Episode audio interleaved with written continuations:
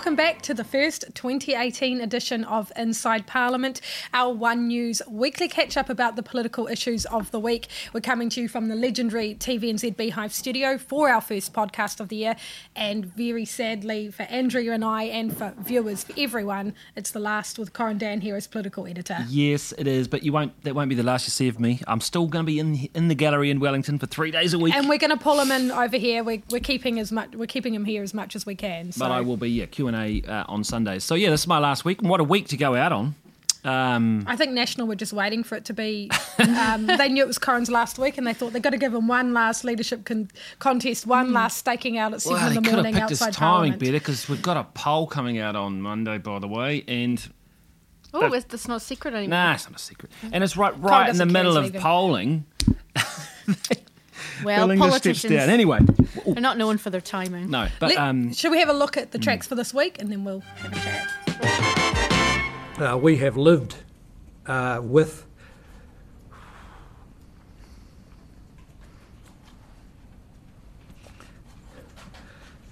we have lived with the demands of public service. Um, your strength and tolerance uh, has enabled my career uh, I now look forward to our new life together. Bill English paying an emotional tribute to his family as he buys out of politics after 27 years. I want the opportunity to be able to start again on a, on a, on a different life without politics.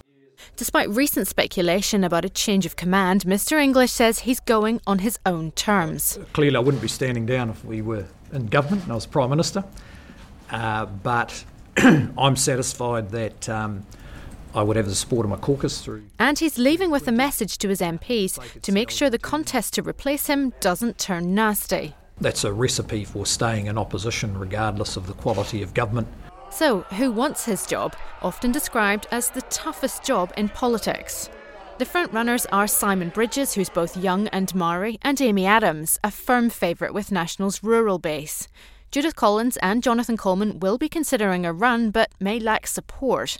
The wildcard contenders are ex Minister Mark Mitchell and Nikki Kaye. Today, no one was putting their hand up. The party's MPs will choose the leader, and the candidates have just two weeks to lobby them before the vote. Bill English won't endorse a successor. I'll just have a vote like everyone else in the process, and uh, I expect I might enjoy them coming to ask me for it. Former Prime Minister John Key celebrated his remarkable service and dry wit. I've enjoyed working with him. I have a large amount of respect for Bill English. The biggest credit that I would give him is the steady hand through the great financial crisis and the Christchurch earthquake simultaneously. Mr English will leave Parliament for the last time on the 1st of March. Any politician leaving uh, knows is a day that um, you know you're out of the building and you need to make your own way, and it's a day I'm looking forward to. Now he's going to come straight back at him. You watch the left and the right. The comeback kid knocking himself out of politics for good. Bill English first entered Parliament 27 years ago, and even as a young Southland father, the ambition was clear. If you do represent your people well, you may get more responsibility but um, it's a wee way off yet. He was part of the so called Brat Pack that included Tony Ryall, Roger Sowry, and Nick Smith. The National Party caucus that I first joined in 1990, which included Sir Rob Muldoon, of which there's now only one left in two weeks, and that's Nick Smith. The father of six was at home on the farm, and in Southland today, locals paid tribute. Bill brings that down to earth, you know, gets out there, he's doing it, he's farming, knows what it's like, so yeah, no, he's been fantastic. He seems to be quite popular down around the Galway. In 2002, he led National into its worst ever defeat, but vowed to keep fighting. This is now the party of Bill English, and it's going to succeed again. Bill English will be remembered by many for his steady hand on the books and guiding the country through the global financial crisis and the Christchurch earthquakes, and for his sometimes understated sense of humour. But his political career wasn't totally scandal free. He gained the nickname Double Dipper from Dipton in 2009 after claiming thousands of dollars in accommodation allowances he wasn't entitled to. We made personal arrangements, some of which ended up being a bit controversial, about um, uh, to, to ensure that we had something like a normal family life. After presenting eight budgets, he became Prime Minister when his close friend John Key quit politics. And there was no repeat of 2002 in last year's election. National the biggest party come election night, but not now in government. And as for his future, personal and business opportunities. Uh, I'd like to be able to work with my with my family. We have a lot of interests in common. His family is welcoming that. We expected Bill English to go, but perhaps not this week. No, it was a total surprise. I mean, mm. um, after the caucus, um, everything just, had been shut down. That I just I don't understand how there's not some well, there, perhaps there is. There's an indication that there might be a little bit of residual ill feeling because I was up in Tauranga last week for the caucus, and uh, it was fully, completely, 100%, 110% some said on message that they were backing Bill. He was the guy to take them to 2020 if he wanted that job.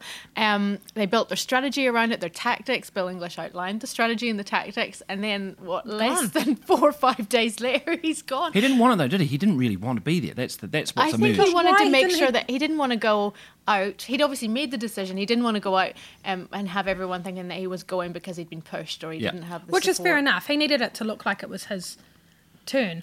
But as we've spoken, as some people have spoken to us about, they spent two days outlining their strategy under a Bill English, mm. Paula Bennett leadership, what they were going to look like for the next year or so, how they were going to take on the government, and so forth.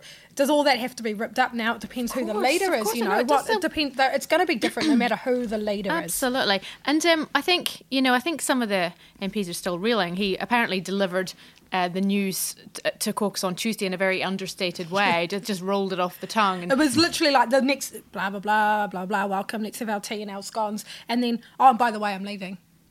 That's... Yeah, so it's yeah a big shock for them. So now they've got this leadership race. They've got to keep it together without fall, all falling out and it being a complete bloodbath. But I think they're going to miss him so much because oh, his favourables are very strong with the New Zealand public. He's got huge support. He's got and he, and he, but he also had all that policy, grant, the social investment, all that stuff. He gave them Definitely. that direction. Yeah, he had Very the int- intellectual heft, and then mm. that combination of him and Steven Joyce. Well, you've got to wonder what Steven Joyce's future looks like. You know, the, the top team has got to go. They're going to have a refresh. Steven Joyce won't want to be hanging around. Paula Bennett's, you know, although they said that there's no vacancy for the She'll top job, no one really wants her as their deputy. They want a whole new team. So I think I think there's going to be an, an enormous hole of you know intellectual uh, heft, as I say, vision, strategy at the top there, and it's going to take them some time well, to recover from it's that. It's the same as losing Clark and Cullen, mm. and those yeah. guys from that government. Because they're going to also David Carter and Chris Finlayson will go soon as well. So, and if not Gerry more Brownlee, like Gerry Brownlee, there's a whole lot. Whether the ones who will cause by-elections are slightly more difficult than mm. those who'll just come off the list. But so you expect Finlayson and but Carter. But if you don't want to be there, then you've got to go because you've, you've got to give the party time. that time to, to figure it out. Yeah, but they're. I mean, they're struggling. We, we've been back obviously a few weeks now. Um, and I was I've been sitting in a round of select committees this week, watching how they're performing, and they it's they're they're struggling um, with their identity. They they can't quite let let go of the fact that they're not in government anymore. In fact, they keep referring to each other as ministers. Little Freudian slips of the tongue there. Um, but they also they're also not an able opposition. They're sort of hamstrung because they very recently made all the decisions. So when they're talking to officials and trying to criticise policy, they're actually their decisions. Um, so they're really struggling with being in an opposition, and, and I think they're still really mourning the fact that they're not in government. Plus, they just don't know how to handle the Jacinda factor. I think I think having a leadership change will help them come to terms with that slightly because it makes things different. It means they have to change. They have to change the way they see things and the way they think. It's been decades since National had a leadership race this wide open. And first out of the blocks, the former minister, Judith Collins. People have encouraged me to come forward. Ms Collins is an experienced but controversial politician, known for tough stances on issues like boy races it's a style she hopes will set her apart. The thing with me is that people get exactly what they see, so they can trust what I tell them. So you're never going to find me sitting around saying, What does a focus group think? The next to move, Tauranga MP Simon Bridges, another former minister who once shared a weekly breakfast TV slot with Jacinda Ardern. Good morning. He's running on a platform of generational change. 41 year old with a young family, but the experience that I've got in government. However, the biggest leadership play of the day came from 46 year old Canterbury MP and former Minister Amy Adams, who, unlike the others, announced her run accompanied by a group of supportive MPs. The colleagues behind me wanted to come out today and support me, and that, that means a lot to me actually. They represent a broad range of, of uh, electorates and a broad range of views, and that's the beauty of the National Party. Nikki Kaye's ruled out running for the leadership or deputy roles herself and is throwing her weight behind Amy Adams. She's the best person to lead the National Party. Uh, she's got courage, she's got integrity, uh, and she's one of the most capable politicians I've ever met. While only three candidates have formally confirmed, there are others who may yet jump in, including former frontbench ministers Steven Joyce and Jonathan Coleman. There's a long way to go in this. I'm not ruling anything in or out. I mean, we've got two weeks to go. I'm considering my position currently. Current party deputy Paula Bennett has ruled out going for the top job, but there is likely to be at least one wildcard candidate. Rodney MP and former policeman Mark Mitchell. You're in. Yes. Uh, well, no, no.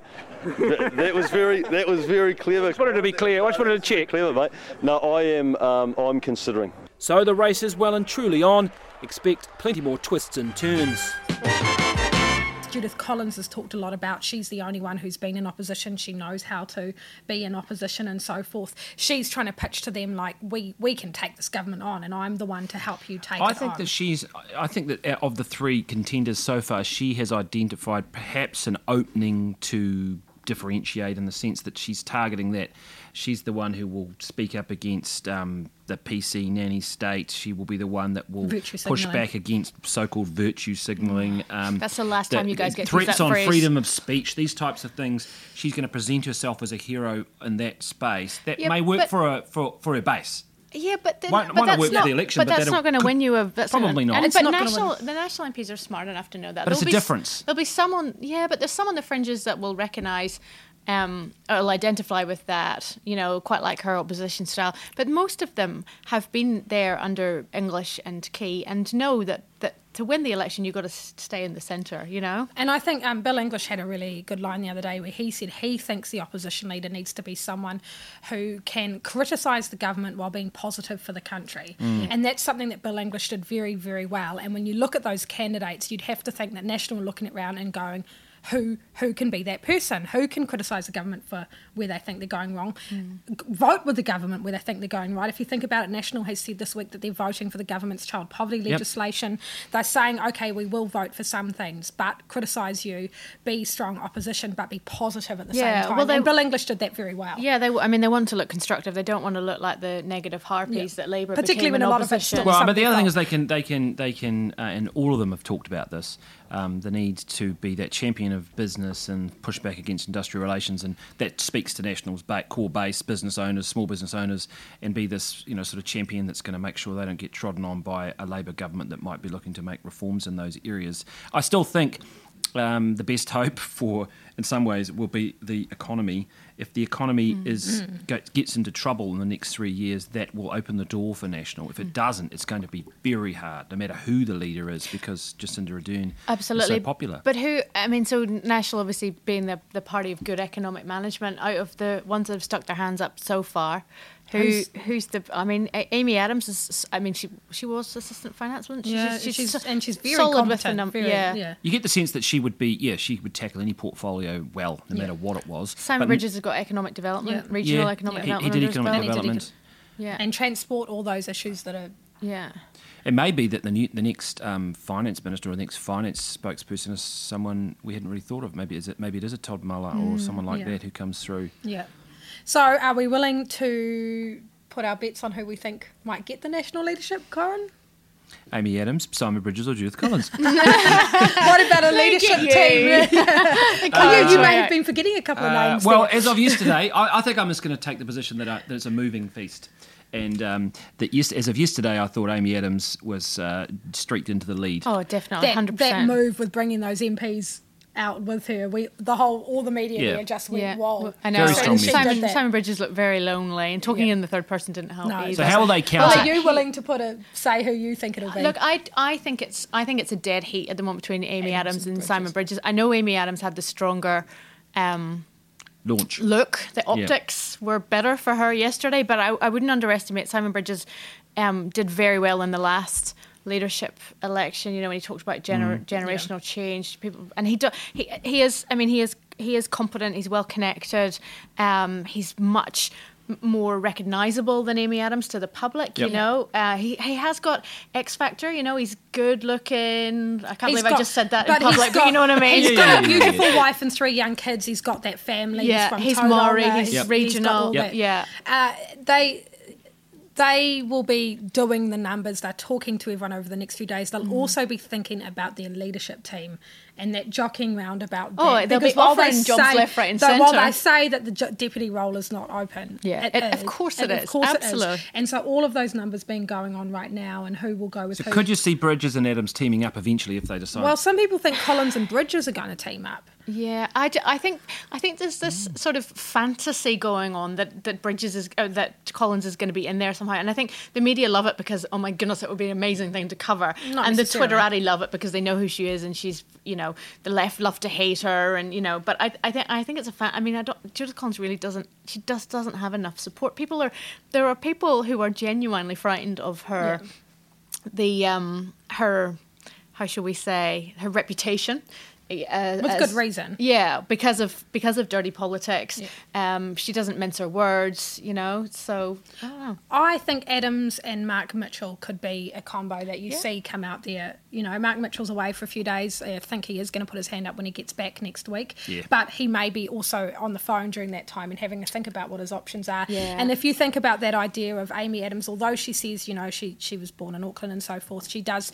She's a Selwyn, she's rural. Mm. She needs someone that makes brings in that Auckland and Wellington vote at the same time. And Mark Mitchell will appeal to perhaps some of the voters that Amy Adams doesn't appeal to. Absolutely, he's incredibly popular within the caucus. is, yeah. and Um, he will bring in a got- lot of votes for her is the other thing. He's got great relationships with the media. Um, I think if I was tactical and if I was thinking tactically and smart, and I was Mark Mitchell, I would think, well, it's highly likely that, that the person who gets the job is the Who's not sacrificial gonna be- lamb yeah. for 2020. Yeah. And if I'm deputy, I get to raise my public profile, do a good job, and then hey, there's a new job. We also there hasn't been much talk of Todd Muller, which is interesting because there had been No, a lot of didn't- talk. He's no. been very quiet it's this been- week. Whether maybe he's thinking of a deputy. You know, do we look at a Simon Bridges Todd Muller or a Simon or Amy Adams Todd Muller combo? Is that something that people are looking And then at? there's Joyce still quietly? thinking And about Joyce and jumping in. Coleman, See, and this Coleman is as my well. this is for me. This is the most fascinating thing about this whole race is what is going to happen to Joyce. I don't think he's seriously going to go for Or leader, but I definitely be Coleman. Yeah, Coleman. I don't, if he goes for it, he'll pull, pull out. I don't, he just doesn't have the support. No. But the the position of Joyce, because Joyce has been the man behind all the election campaigns, and up until the this election, he was incredibly successful, and he might not be. As well liked as some of the others, but everyone Respected. respected Yeah. his. Yeah. Up until the election, everyone respected his abilities. But He did have now? a disaster with the Northland by-election. He which did, and then the his eleven confidence a bit, billion and then the dollar 11 hole. Well, he dug himself a grave with that, didn't Yes. he? But it's gonna, yeah. I just think it's Well, really, again, you take him out of the mix, and you got Joyce English Key gone, yeah. And Potentially Eagleson, Bennett. Wayne Eagleson. But the same thing, same thing too. happened with Labour, though. I Mm. mean, when they when they lost, it's a natural clearing out. Yes. When, Yeah, when but the then question look is what how- happened to Labour. And look, it Well, took them yeah. nine years to bounce back. And this is, you know, all the candidates yesterday are talking and saying, you know, this this caucus is united and it's not, this isn't going to get dirty. No matter what, as soon as you have five people, or th- well, three at the moment, but let's say five people end up putting their hands up for the leadership. Alpha humans. Yeah, they there is going to be problems. Whoever is leader is going to face Well, you- a big task Yeah. to then reunite that. Caucus. Absolutely. I, I, I mean, it's been really clean and and um, very civilized so far. But I mean, these are politicians. They're They ambitious politicians. They they just are still very sore about what happened in September, October. So I I think They'll be punished, though. There's going to be blood on the They've floor. got, they've got two, they've also got two weeks to white hand each other. So. Yeah, exactly. Oh, bring it on. anyway, other big story for this week is uh, the um, Julie Bishop was in New Zealand and Andrea got to go to a very seems like- rainy, I know. a very Such rainy time ago. Waiheke for the first I know. My shoes still aren't dried out. it's like Waitangi. Uh, let's have a look at what happened. Storm clouds were breaking as Julie Bishop and Winston Peters arrived on Waiheke Island for diplomatic talks. Australians never complain about rain, I can assure you. But she did complain before the election when a Labour MP got tangled up in Australian domestic politics. I would find it very hard to build trust with those involved in allegations designed to undermine the Government of Australia. There's also ongoing tensions over New Zealand's offer to take Manus Island refugees. But Julie Bishop was quick to downplay any disharmony today. We don't always agree, and families don't always agree, but uh, we are able to work through any disagreements in a very positive way. There was a late night meeting with Jacinda Ardern after dinner at Winston Peters' Auckland home. Did you cook? No, I know. I no. I think um, I think uh, Mr. Bishop deserves better than that. I think this this indicates. But I organised it, right? So it was a delightful and in-depth conversation. Tough conversations are on the horizon. The International Coalition Against Islamic State meets in Kuwait next week to discuss the reconstruction of Iraq. And New Zealand must decide whether to pull troops out of Taji Air Base later this year. Labour, New Zealand First, and the Greens all oppose the deployment. The meetings come ahead of a visit to Australia by Prime Minister Jacinda Ardern in just a few weeks' time. That will mark her second face to face meeting with Australian Prime Minister Malcolm Turnbull. Mr. Peters says they'll talk more about Iraq then. There's not an answer. There's not a question we can answer at this point in time. This is a matter for the New Zealand government, and would I um, suggest in response to what the Iraqi government may or may not require. Both ministers carefully plotting a course for a deeper relationship. So is everything just patched up now? Yeah, everything's No. fine, right? It's- it is the not- most they important did thing is the comparison between Julie Bishop and, and Jacinda Ardern's shoes, right? Right. yeah. I mean, yeah, that's that's, the, main thing. Did yeah. you read my column? Yeah, yeah. I hope everyone knows I'm not being serious there in case anyone thinks I'm being They, serious. they do look like slippers, though. yeah, they do look like slippers. she wore them at Waitangi a lot as well, which just You're talking about your shoes. Sorry. Which I think is fair enough because it's you're running around all day. Anyway, we're not allowed to talk about it. Anyway, um, yeah, no, I, d- I mean, it was a, gr- a great display, absolutely fantastic. Winston had a round for dinner, for tea, uh, Jacinda popped round for a bit of a yarn, and uh, all is good. All is not good. All is not No. good. There are still, uh, Australia took great offence, obviously, over the Manus Island situation. That's still rumbling on. The intelligence leaks uh, to undermine the New Zealand government continue. Um, the university uh, tertiary education Mm. fees thing is resolved. I think there's still, you know, a little bit of ill feeling there um, about communication more than anything. Yeah. That that New Zealand is continually kept out of the loop in these policy and they decisions. only find out when Australian media click onto it all. Exactly, but the big the big thing, the big thing that's coming this year, and I think this is just going to um, it's going to be a continuing thread uh, throughout the year is Iraq and what's going to Yeah. happen. Obviously, there's this big reconstruction meeting uh, in Kuwait at the moment to discuss the future of Iraq, what reconstruction looks like. New Zealand isn't represented at ministerial level, which I find quite It's interesting. odd, yeah. Julie Bishop is going to be there. Um, Jacinda Ardern's going to uh, Australia in March, and we know that a decision has to be made on that deployment, whether New Zealand continues the training mission, whether it uh, it's involved in reconstruction like we were in Yeah. Afghanistan. So so there's lots of there's lot Australia would be putting pressure So on let's unpick us. that because so what what what let's say uh, what, let's say she says yes and they'll continue. There's no real. She, she judges that you know. I mean, the New Zealand public will probably say that's fine. I If it's a reconstruction Well, role. well, how will the Greens react to that? Well, that's the issue, isn't it? Because all three parties in the coalition were opposed to the deployment, and it's just, it's just a bit rich for them now to turn around and continue it. I mean, Key was very clear that it was going to be two years. Then it got extended for the Labour-led government to then further extend it. I just think isn't going Might to go there be some too well. secure some some classified information That that, we that they can put in front of James Shaw and say, hey, look, This is what this is why we got I- to do It would it. have to be extremely compelling for James to win over his his support base. Yeah. It would be. They're activists. it's- You They can't. it's- So they it's- don't. it They're never going to support. it. I mean, God, you've got Green MPs uh, protesting At outside Waihopai. Wa- Waihopai at the moment. How are you going to get? So she's the- got to what? How long? November's the. No, no, no. uh, The decision uh, Needs to be made logistically soon, it has to be made by April. April, yeah. so that's- well, that's and she's one. going meeting with Malcolm Turnbull in Sydney in a couple of weeks, so she's going to be feeling the pressure. That's going to be talked about. Then Australia is going to be wanting us there. And I think I felt like she was really uncomfortable when when course she, she was, was. questioned about this course at she was. On Monday. She clearly has been. She knows classified information, obviously, and she was unsure. She just didn't seem as sure. She knows she seemed very sure on every other issue you ask her about. On that, I felt like she. It's a felt very very- defining moment. It'll be. It, it will really shape her leadership if she pu- if she was to pull out against the wishes of Australia. That would be quite a big move. Absolutely. Well, Helen Clark. Yes. Yeah, Yeah. absolutely. But you know, uh, there, wa- there wasn't. Um, I mean, it's a it's a different Afghanistan's a, it's it's a long time ago Yeah. now. You Yeah. know that I think lots of lessons have been learned about our involvement in these missions, and I, I th- she's got a massive ask to convince people it's the right thing to do now. However. Uh, an interesting aside to this whole story was the report that came out on Monday um, by Harmeet Sooden, who was the who was the Kiwi who was yep. um, held hostage in Iraq. A really interesting report um, talking about whether there was a bit of mission creep, whether the public hadn't been fully held, um, you know, kept up Informed, to speed with, yeah. with exactly what where was, they were training. Yeah, exactly, yeah. yeah. So, uh, so I think that was that fed into her her, her being fact, uncomfortable. Yeah. She'd she clearly had a, a very quick briefing. She didn't have all the answers there.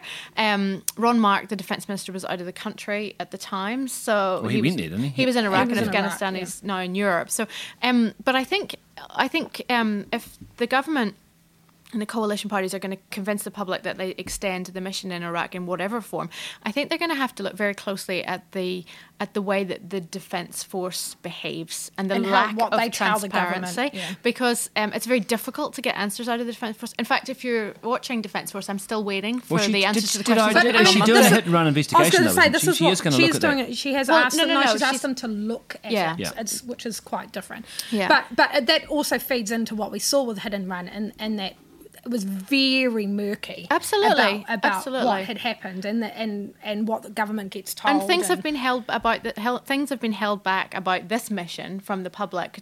In some instances for security reasons, but in other reasons just because they don't they don't feel like they need to inform the public. It's a very close well, shot. It's I think very it, easy. I think it doesn't help be- that they've got a defence minister who is who is enthralled to the defence force as well. Yeah, but I think defence is going to be this is going to be a really fascinating area because for a number of reasons because they've promised the government was supposed to spend what twenty billion, this 30 mass, billion. thirty billion, this Yeah. massive de- uh, defence spend over the next twenty years or whatever it is.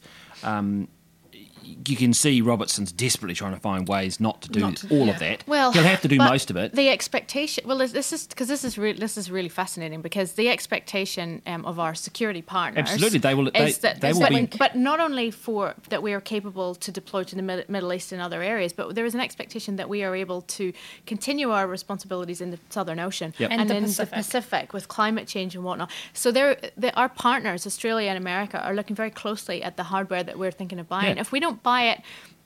So that, that so that means that the defence spend, which Robertson has said before the election, he thought there were ways to, to cut it, Mm. is actually a foreign foreign affairs decision that's going to have implications, as you say, for our security partners. And then you've got Australia will be. Will be they make guns and bombs over there. They're going to want us to buy, them. theirs. Yeah, Um, there's all sorts of. It's going to be very tricky for them to work that out. And obviously, Ron Mark's not going to be someone who's going to want to see any cuts, big cuts in, in that spending. No, no, no, and then there's the procurement issue, which we don't have a great track record No, on. No, we don't. Well, we, we can't. We, we just physically can't buy things cheaply because we buy in such small quantities. Yes. So we end up with substandard, you know. 100 lives and we only wanted 20. Yeah, yeah. Yeah. So, um, so yeah, it's a, it's a hu- it's going to be a huge issue coupled with Iraq and the decisions that we have to make, and then uh, you know all the geo- geopolitical stuff that's going on at the moment with North Korea and what's going to happen there, and you know, it's, It'll be interesting to see how it comes to the fore over the course of the year. Yeah. Mm. Well, you won't be here. You won't be here. I'll be here.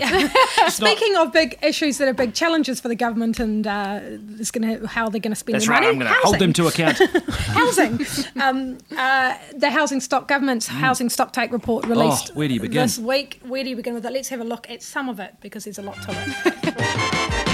a national housing crisis and tenants are feeling the squeeze. rents are going to rise very rapidly because we have screwed up so many different things when it comes to housing in New Zealand. The authors of the first ever national housing stock take say the crisis is greater than they expected. We believe that they're going to get worse uh, before they get better. A litany of problems pressure on the elderly who are not mortgage free, low home ownership rates, housing shortages, all laid bare in the government ordered report. This exercise isn't designed to be some kind of uh, blame game, but if you don't understand the true extent and nature of the problem, you sure as hell aren't going to be able to solve it. It's a political window dressing exercise. In the capital, there's been little to no growth in rental stock, but the population's grown 2%. It's just been so difficult. Everyone here is talking about it. I think people would like to see some action. When you're young professionals trying to find something affordable is kind of getting insane. People have to lower their standards for what they would normally live in. Then there's the hidden homeless.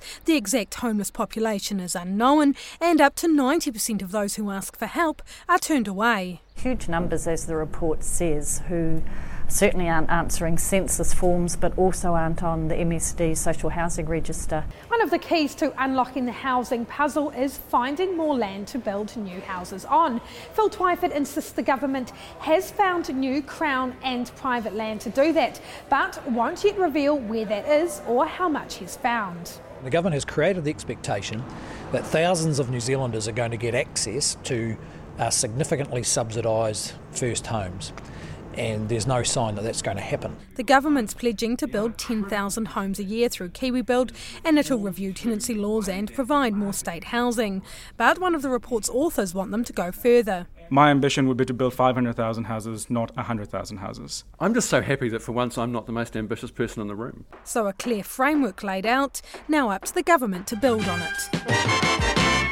Now, what's interesting about this report is that the people who, I think you have to remember the people who wrote this were people, uh, it was the Salvation Army and others who who Shamubeel Eaqub, who's, whose yeah, their views, their views, their views on these issues are known. Yes. So, and they were going to feed into a Labour government's narrative. I'm not saying that what, what was in the report isn't true, but you've got to remember the, the where they were coming from when Mhm. they wrote this report.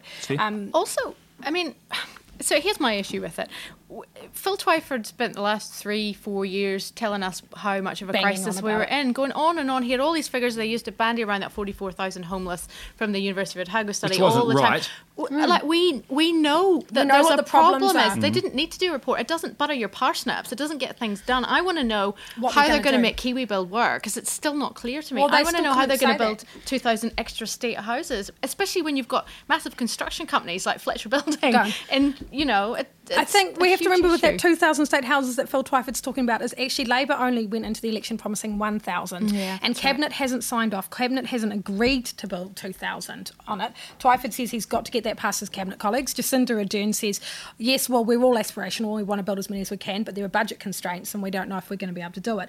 Phil Twyford does not have the support of his colleagues to have enough money to build 2,000 extra state houses a year. I don't see that happening. Really? I d- I just well, don't think they- because he's he's they want to do a lot of. there- There's only Mm. so much money. We all know there's only so much money that's going to come in the budget this year. It's a lot. Those and that, that whole idea of Kiwi building 10,000 houses a year. The government is very clear now. If you listen to what they've been saying Mm. the past few days, that.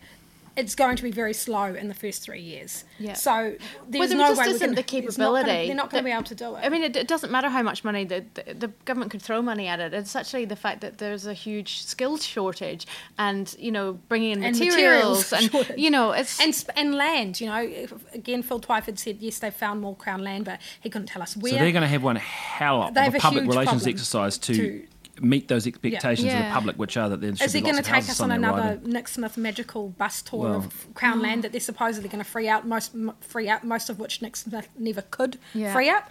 I think this is just another example of of um, you know this government learning the realities of governing. Yes, you can, there's lots of things you can say in opposition, but and lots of promises you can make, but it's it's whether you can actually deliver on them. And I think in in this instance, um, you know, you a report just doesn't cut it. No, I mean I think the report's good in the sense that they can now look at it and we can hold them to account, almost like the child poverty targets or whatever else, because we can sit back. I can come back in a year's time and have a look at what that report said then about all those figures, Yep. how many more elderly people were receiving the accommodation supplement and super, Mm. whatever it is, and say, well, actually this hasn't changed. tell- Or this has got worse under. And I Labour. tell you one thing so that- we can use it as a marker. One thing that came out of it, which is interesting, um, but won't happen, is that uh, you know Shamubeel was basically saying they've got to borrow more money. They need to Yeah. blow out the debt Yeah. target, was- forget the he was fiscals. The extreme. only way you're going to fix this problem is to borrow heaps of money, And use it to build the houses. But of course, there's no way Grant Robertson can back away from that promise to No. hit No. 20% debt within five years And- because it's his credibility on the line. To be fair to to Labour and Grant Robertson as well, I mean.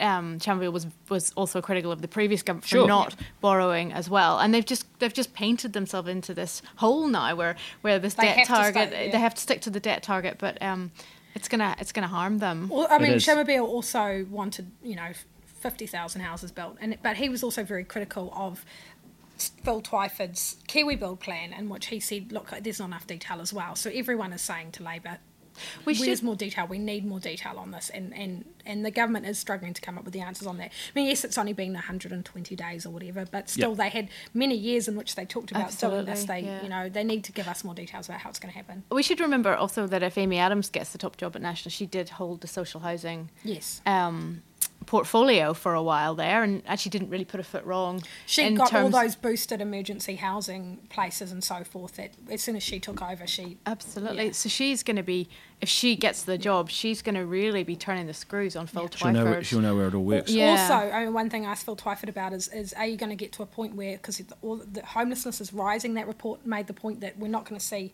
homelessness going down anytime soon, mm.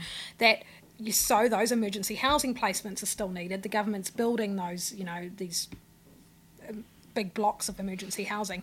At some point, they need to decide, though, if they're using that land, do we build permanent houses or Mm. do we still keep them as transitional housing places?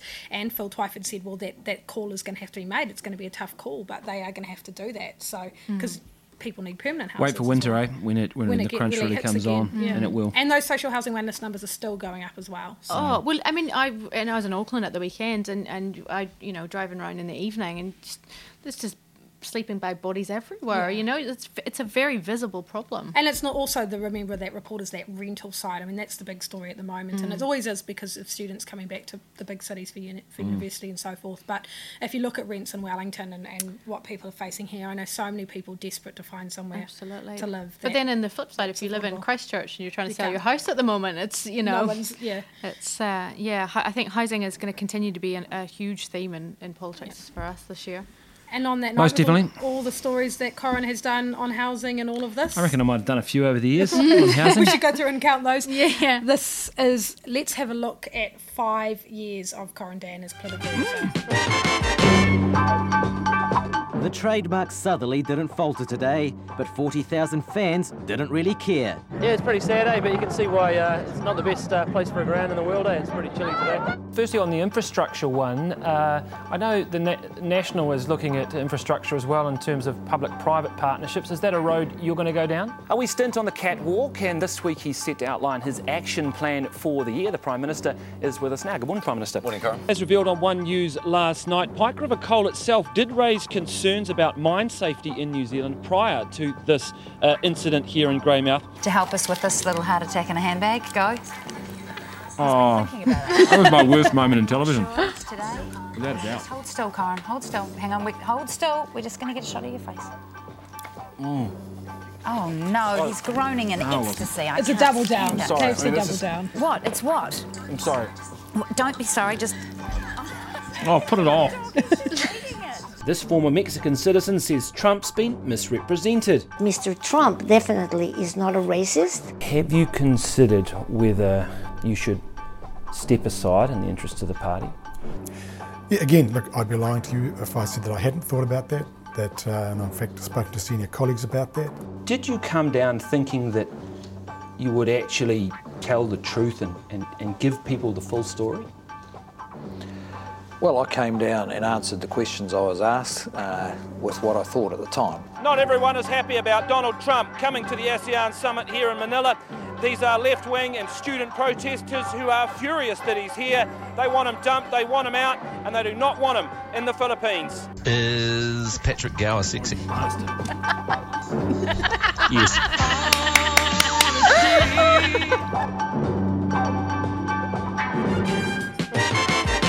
So, Corin, what do you think are your greatest hits? I think I need to uh, throttle the producer Adam. um, That's We had nothing to do with that. have- no, that was awesome. That's why we have lot editors in TV, some- by the way. Oh, there was took me some some bad memories there as well. But no, um, What was your bit of br- favourite moment? Yeah. Uh, no, we sound like we're talking to Bill English. Oh, my favourite moments have been the elections, without doubt. Um, just there's nothing like the, the, the dirty politics election and then the last election gone. Um, just the it's just like uh, you know for a political junkie, it's just pure heroin, isn't it? It's just you're just Mm. every. Like you what I it love about it is um, you're just all the all the slow days, all the quiet days, all the hard yards that you've done in the year and the years in that term or whatever. In the election, you're just operating on your instinct and what is in front of you. You Mm. don't have time to be double guessing things all the time. You've got to trust your instincts and your your intuition and your experience, and then you put it out there and you hope that you've got it right. And I, I, felt pretty good about the two elections that I did, and it was just yeah, you couldn't hide, you couldn't you couldn't fake anything. Mm. It was just bang, you're out there, and you're and you're dealing with you know really tricky issues on a daily basis. One one, one thing I, I, I really wanted to say about being political editor is that. Um, you know, you you constantly under pressure of are you biased or you fear, and um, you know, people always are, are asking you and questioning you about that.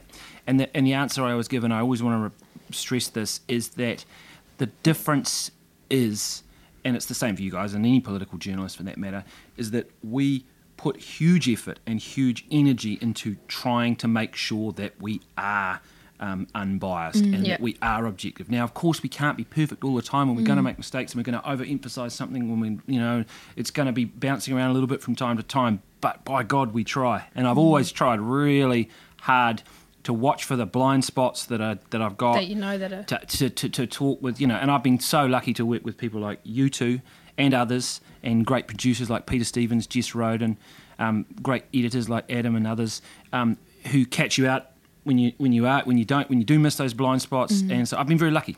Yeah. And, question you on it. Yeah. Yeah, Worst and I- moment? worst moment uh, as political editor. Ooh.